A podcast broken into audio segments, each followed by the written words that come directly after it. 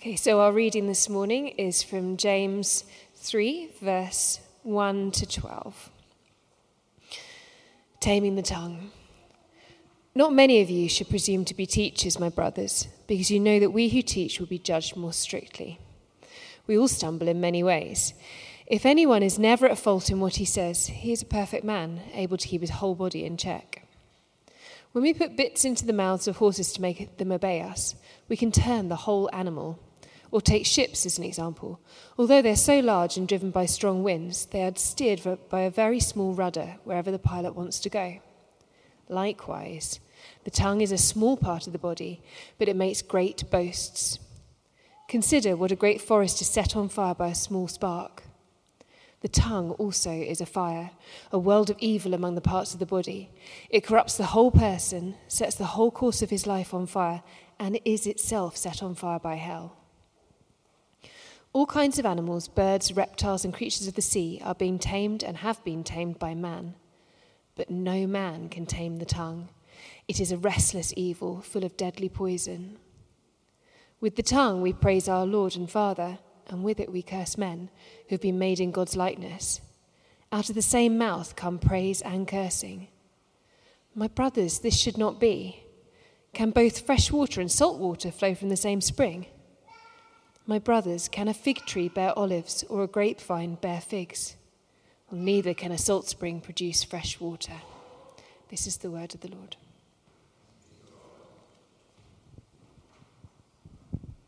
Thanks so much, Sarah. Let me pray. Jesus, we just give you um, the next few moments of this teaching. We just pray that you will speak to us through your word and that you will convict us where we need to be convicted and encourage us where we need to be encouraged. In your precious name, amen.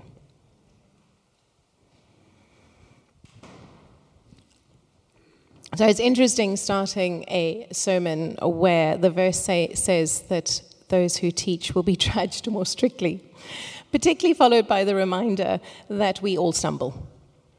And it's also interesting because in my own experience, I have, um, as I've been teaching, I often have to walk through what I've been teaching on. And so when I had to teach on forgiveness, I had the biggest argument with actually a family member that I'd ever had in my life. And I did not want to forgive them. I wanted to stay on my high horse and never speak to them again.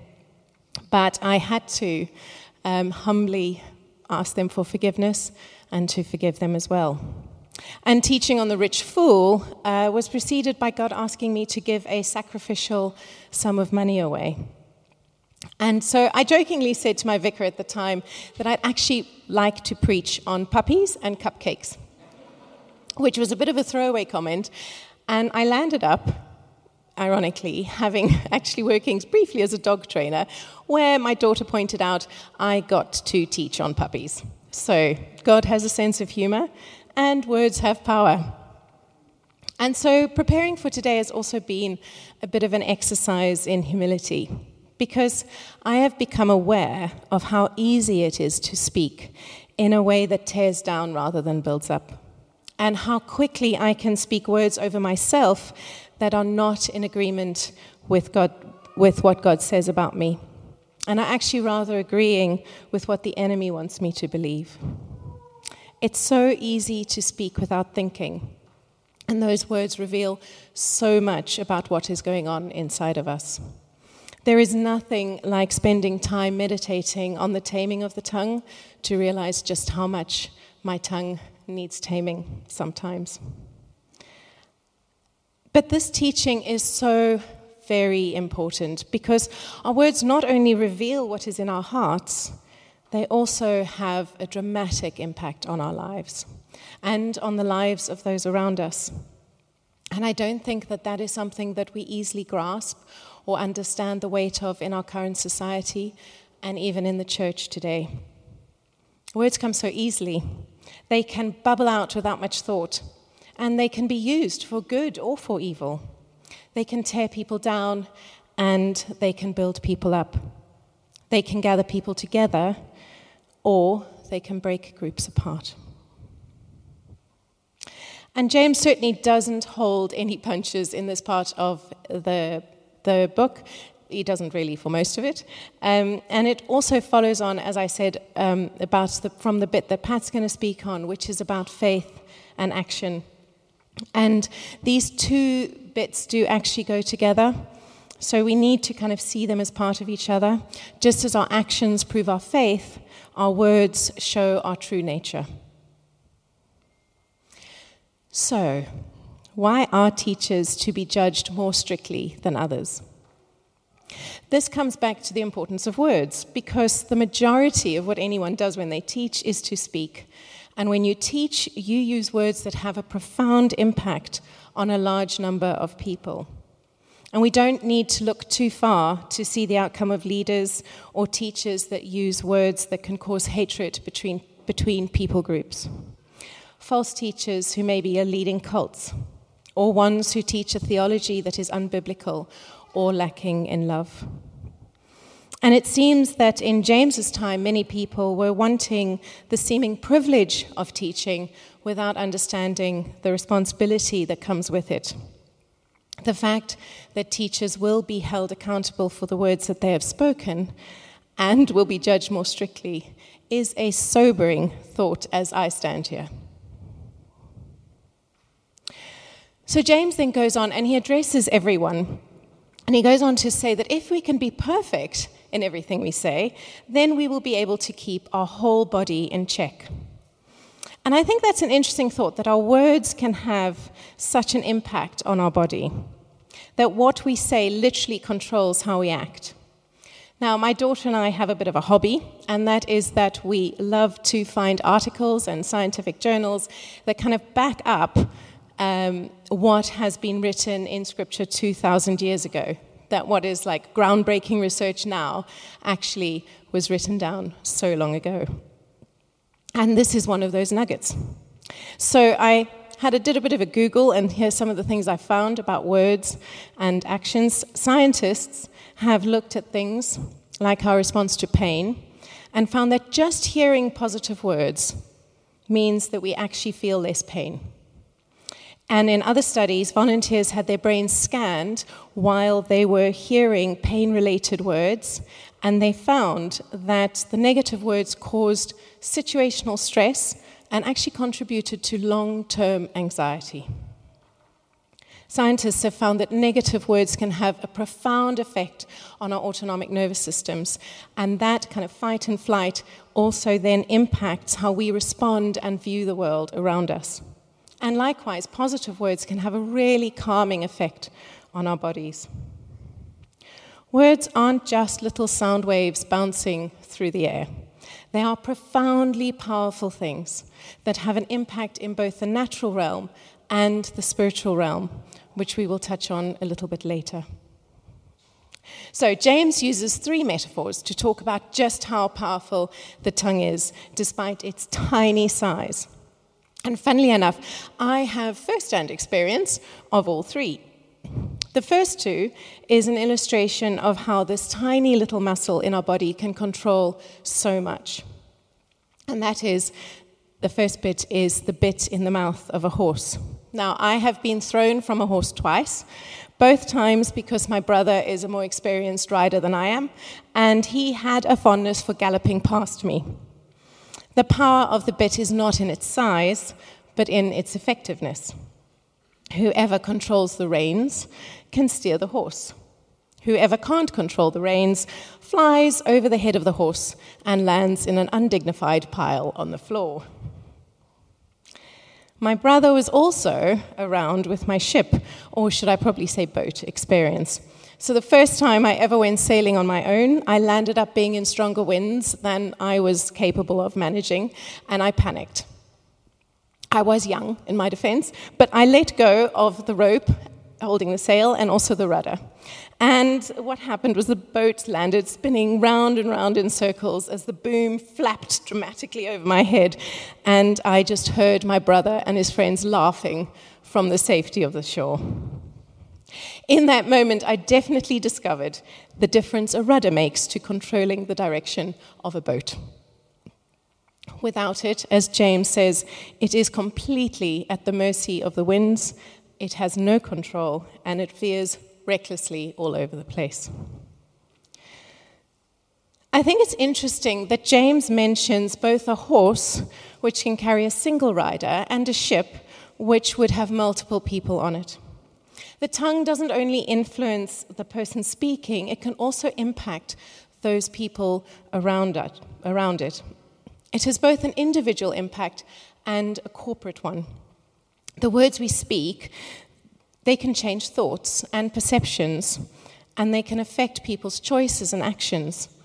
But words can also lead whole armies into battle, and as this nation knows, they can rally a nation standing against those armies.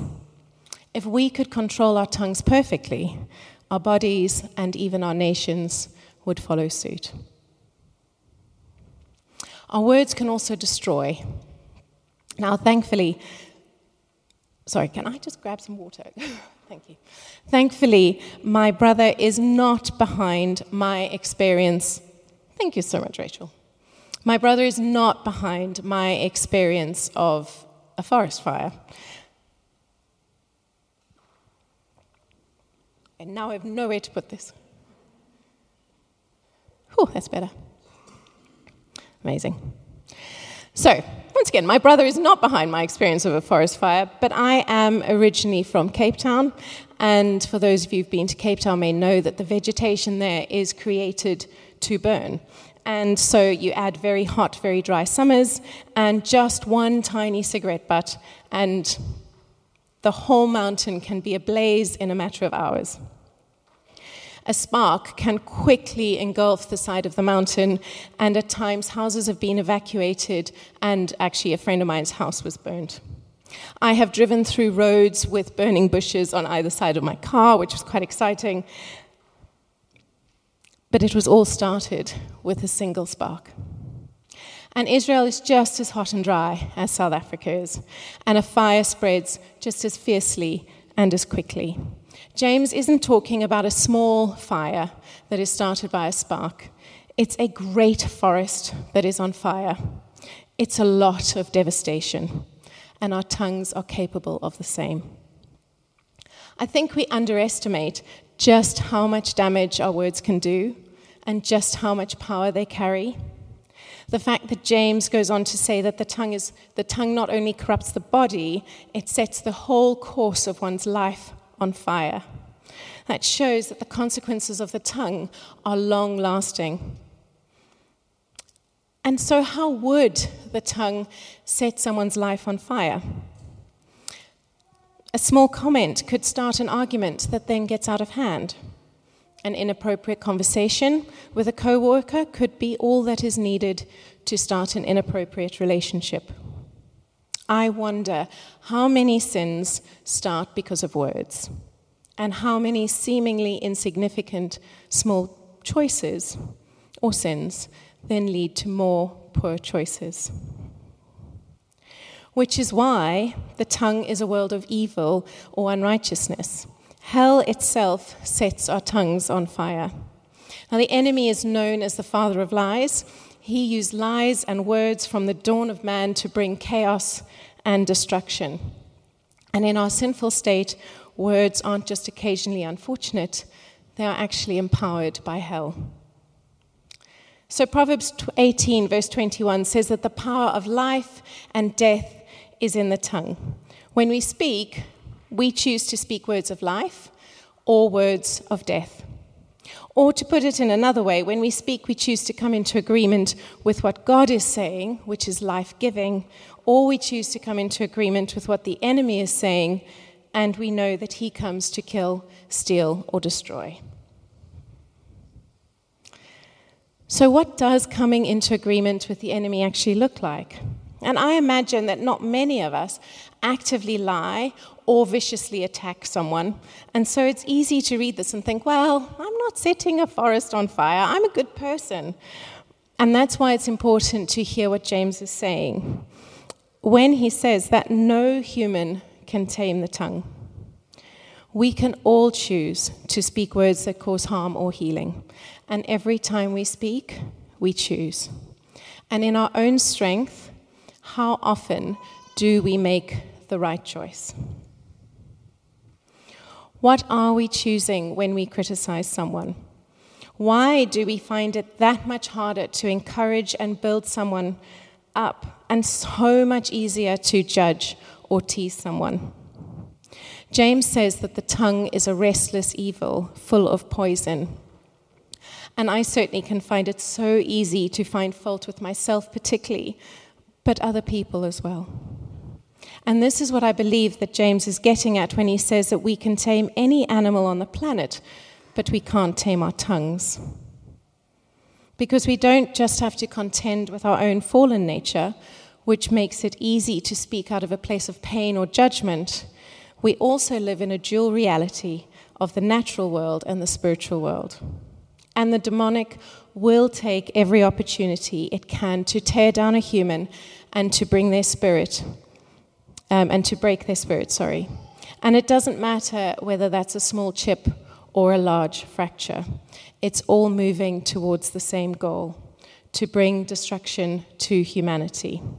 If no human can tame the tongue, then who does hold the reins and the rudder?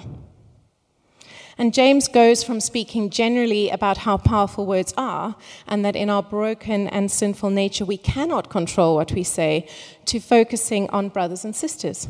In other words, believers. And how there's this dichotomy between how we can praise our Father in heaven in one breath and curse the very people our Father created in the next. And the word curse, it isn't the Greek for swearing, it is to condemn someone, to wish them to be cut off from blessing. It is actively wishing ill of someone. And again, I don't think there are many people these days who would actively and consciously curse someone, but it is definitely commonplace to hear someone say that someone is a fool or an idiot or a loser or that they wish they'd just go to hell or other things that really we, I cannot say in this context. And cursing is speaking in a way that speaks or condemns or criticizes someone. It's judging another person or mocking them, um, which might be another example. And this is a hard one, but how many times have we done that while sitting in a church service or after walking out of one? Instead of finding the gold in someone and recognizing the beauty that they carry, the gifts that God placed in them, we can look for the negative, the perceived lack of their character, or where their problems lie. And we can do that minutes after standing in worship and praising the very being that created them. And it doesn't matter if we speak directly to someone's face or behind their back, in that breath, we are revealing what is in our heart. And we're either coming into agreement with what the father of lies is saying, or we're coming into agreement with their heavenly father. And I don't know about you, but I find that profoundly challenging. With every part of my being, I want to praise and glorify God and to bring Jesus the honor he deserves. And that desire is not just for Sunday, but for every single day. And the words that I choose reveal my heart. And that brings us to James's final two metaphors. You can't get olives from a fig tree and figs from a grapevine, and a salt pond can't produce fresh water. If our hearts are broken and full of pain and, this, and sin, then the words we speak cannot produce love and life and abundance. And all of our hearts are just a bit broken and hard. James references Jesus' teaching in so much of this letter, and in this instance, he is referring to Jesus saying that from the overflow of the heart, the mouth speaks. What we carry inside of us is what we speak into the world around us. And what we speak has a profound effect on ourselves and on those around us. Whatever we are carrying inside us is what comes out when we speak and our words reveal our true nature. Fresh, clean water doesn't suddenly pour out of a salty water source. If our hearts are salty, then we will produce salty words. So, my son, hearing this analogy this week, said that the water would have to be purified first. And I'm not sure how he realized just how profound his comment was. So, James then leaves us hanging and changes the subject, and this quite challenging passage ends. And he's expecting his readers to catch this larger theme, which is that those who trust God will begin to be changed and will make different choices. And thankfully, there is enough in Scripture for us to know that the story doesn't end with us being condemned to live lives of hurtful words and unstable, uncontrollable tongues. We have Jesus and the Holy Spirit living in us. And by receiving Him and allowing His Spirit to do a continuing work in us, he begins and continues to purify our hearts. Jesus is the fresh living water that brings abundant life that we can speak and release with our voices. We can surrender to his leading and let him take the reins and the rudder and control our tongues. With our words, we can partner with the kingdom of heaven and speak life and love and healing to this very broken world. With the power of the Spirit, we can put out the fires that the enemy tries to use to cause harm, and we can speak redemption and hope into the very burned and broken places that we find ourselves in. And when we slip up and partner with the wrong spirit and maybe say something hurtful over ourselves or harmful to someone else, we can quickly repent and ask for forgiveness. We can choose to change our words and say something that agrees with what God is wanting to do. And I actually had to do that this week when I told my prayer partner that I was no good at something. And thankfully, she was quite happy to point out uh, when my words or thinking needs correcting. She does it quite often. And she immediately told me to repent of what I was saying, which I did. The more that we're aware of how our words can impact our minds and our bodies and our lives, how much sticks and stones are nothing compared to the power of words and how they can break someone, but also that words can be a source of encouragement and life, that words can join in with the sound of heaven and bring hope and joy and peace. Then we will start to see real change in our lives, in the lives of our families and our friends, in the life of this church and also in the society that we live in. By allowing the Holy Spirit to do a work in us, to bring living water into our lives, and by speaking Jesus' words to the people around us, we can bring heaven to earth. Let me pray.